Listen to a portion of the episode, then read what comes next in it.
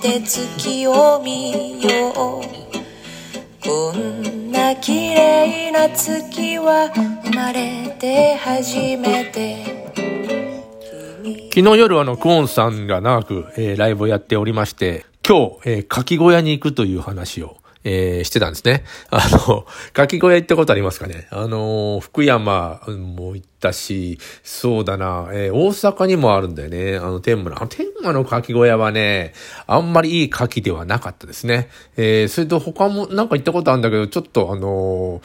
どこだったか忘れたけど、だって雰囲気が一緒なんですよ。あの、えー、な、なんかボロいなの木、木で作ったような、なんていうの、ほんと小屋みたいな感じになって、まあ中はそそういうんじゃないんですけど、えー、外から見るとね。で、だいたい車で行って行くような、もう酒飲むんですけども、まあ、あの、運転する人は当然飲まないで、えー、偏僻なとこにあったりする。福山はそうだったのなんか駅、駅のそばにあったわけじゃなくて、えー、牡蠣が食べれるところは、あのー、大阪だと、あと、グランフロントに牡蠣を食べられる、食べられるところがありまして、えー、そこで、まあ、でも高かったですよ。なんとかさん、なんとかさんって書いたんですよね。あのー、宮城の、えー、宮城さんだとか、あの、広島とか。えー、あっけしはなかったな。あっけしも牡蠣が有名で、えー、あそこに行ってなんか焼いて食べたことありますね。あれは小屋じゃなかったですけども、で、よく、ね、美味しんぼとか見るとさ、あの、牡蠣が、えー、ワインね、ワインに合うわけないとか。でもそんなことないと思うんだよね。白ワインでどんどん、うん、食べたら随分美味しいし、えー、で、日本酒で食べる。まあ、あの、魚介類は日本酒合うのはわかるんですよ。で、ワインは、まあ、乳製品とか、えー、なんだろうな、まあ、洋食ですよね。洋食に合いますね、肉とかね。魚と食べたら臭くなるっていうのは確かにあるんだ。不思議だよね。でも、あの、基本的にあの、料理っていうのは、えー、和食とかね、えー、フランス、フレンチとか、えー、お酒と一緒に合わせるもの、和食なんてもうおつまみみたいなもんね、えー、というような、あの、ことなんで、えー、お酒に合うようになってる。まあ、炒飯でもそうですけども、あの、ちょっと不思議なのは中華ですよ。中華お酒じゃなくて、お茶でいいんですよね。あの、特にあの、紹興酒に合う、まあ合う、合い、合いますけども、えー、中国に行って台湾でしたけど行ったら、みんなお酒飲んでないでお茶飲んでんだよね。あれ不思議だったな。一応ビールありますかね。世界的にあの、えー、空港でビールを、あのえー、お笑い担当の広瀬が、あの、なんだっけ、空港でビールとか言ったらさ、おい、ジャパニーズとか言われて、あの、日本の女性で、あの、ビールとかすぐ頼むのはなんか日本人だってっていうふうに思って大体合ってるって言うんだよね。なるほど、と思って、えー、ビールとか頼むのね。で、ああそうそうそう、牡蠣の話なんだけど、えー、一回牡蠣のパーティーに呼ばれていって、す、あの、レモンが並んでるわけですよ。で、あのー、すごいいい牡蠣が入ったって言ったんですけど、それワインのお店ね。で、あの、レモンをかけようとした、あの、ご主人の 源次郎さん。ダメだダメだなんでかけんだよって。なんだ、じゃあなんで牡蠣をな、え、牡蠣のところにレモン並んでんだよって。いや、いい牡蠣はそのままで美味しいから、レモンで台無しにしちゃダメとか言われて、確かにそうなんだよね。あれ、くあの臭みがあったり、えー、ダメな、あの、なんていうの、嫌な匂いっていうの、匂いじゃない、なんか生臭さとかさ、取るためにあの、レモンが置いてるっていうようなことがあって、えー、っと、その、いい牡蠣でその、一番うまいところを、なんだろ、レモンで台無しにしてどうすんだって言われましたね。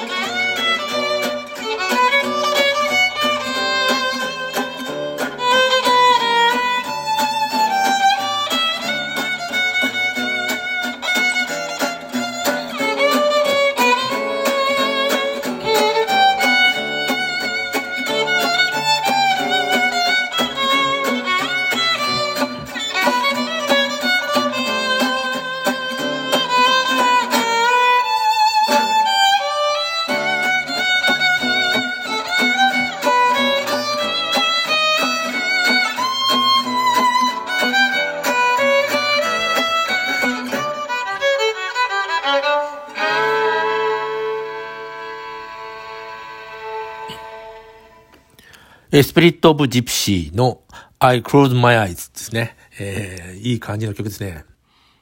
えさっきワインの話をしましたけど、大体お酒ってさ、あの、もう安い変な酒を飲んだらまずいんですよ。あの、日本酒なんか、まあ、ひどいよね。あの、泥水みたいなものになるし、えー、もちろん、ウイスキーでも、うん、あの、紹興酒はね、あれね、さっきあの、牡蠣の臭みを取るためにから、なんていうの？レモンをかけて、せっかくのいいワインを台無しにする、いいワインじゃない、いい牡蠣を台無しにするっていうことを、言いましたけど、紹興酒もそうなんですよ。もあの昔あの、粗悪な紹興酒、まあひどいやつね、しか日本になくて、えー、よ美味しいの分かんなかったんですよ。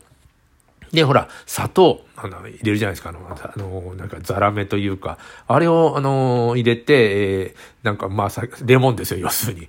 紹興酒にあるさ、なんかもうまずい味をもう砂糖でごまかすみたいなことがあって、えー、いい紹興酒が手に入って、あれをしようと昔したら、あの、張さんあたりに、ああ、な、なんでこそんだっていう。そうだよね。あれ、あの、粗悪な紹興酒をごまかすためにやってるんですよ、あれね。えー、それに気づい、教えてくれたと気づきまして。で、それからあの、いい紹興酒を、あの、飲んだら、これはうまいや。美味しい、中華の料理と紹興酒で結構幸せになれんですよ。え蒸し鶏とか。え僕、大学の時の、明治大学の文学部にいたんですけど、その時にね、講師、講師なのかな？あの中田浩二先生。教授じゃなかったと思うんですよ。講師で来てたと思うんですけど。まあ、小説家ですよね。えー、で、その時にあの、中田さんが、坂田先生がいつも言ってた、まあ、ゼミなんですけど、いつも言ってたのが、とにかくうまい酒を飲めって言うんですよ。うまい酒を飲まないと人生が台無しになるとかやったら言う、もう毎、毎回授業で言ってたんじゃないかな。だってうまい酒を飲めたってさ、もうビールとかチューハイとかお金ないわけですから、えー、安いお酒から飲んでましたしね。でも言わんとしてることはわかるんですよね。あのさっきの紹興酒のこともそうだし、ワインでもね、まず、まずいワイン飲んでったら、ワイン嫌いになるしね、えー、それから、あのー初めて食べるものってさ、ちゃんとしたもの食べないと一生嫌いなんだよね。あの、あの、ひどいイクラとかさ、生臭いの古いやつとか、えー、なんでもいいですよ。大体その一番最初に、えー、あの、ちょっと複雑な、あの、味がするもの、えー、まあ、イクラも、まあ、生臭いやつですよね。とか、牡蠣もそうだし、あの、牡蠣なんか当たっちゃったらもう一生食いたくなくなるよね。要するに、粗悪なものを、えー、一番最初に食べるとダメですよ。あの、なので、えー、できれば、このお子さんがいたら、お子さんには、あの、いいもの、できるだけ美味しいもの、美味しい、あの、品質のいいものを食べさせると、大体一生ね、それ、あの、その美味しさに気づくから、あの、好きになりますよね。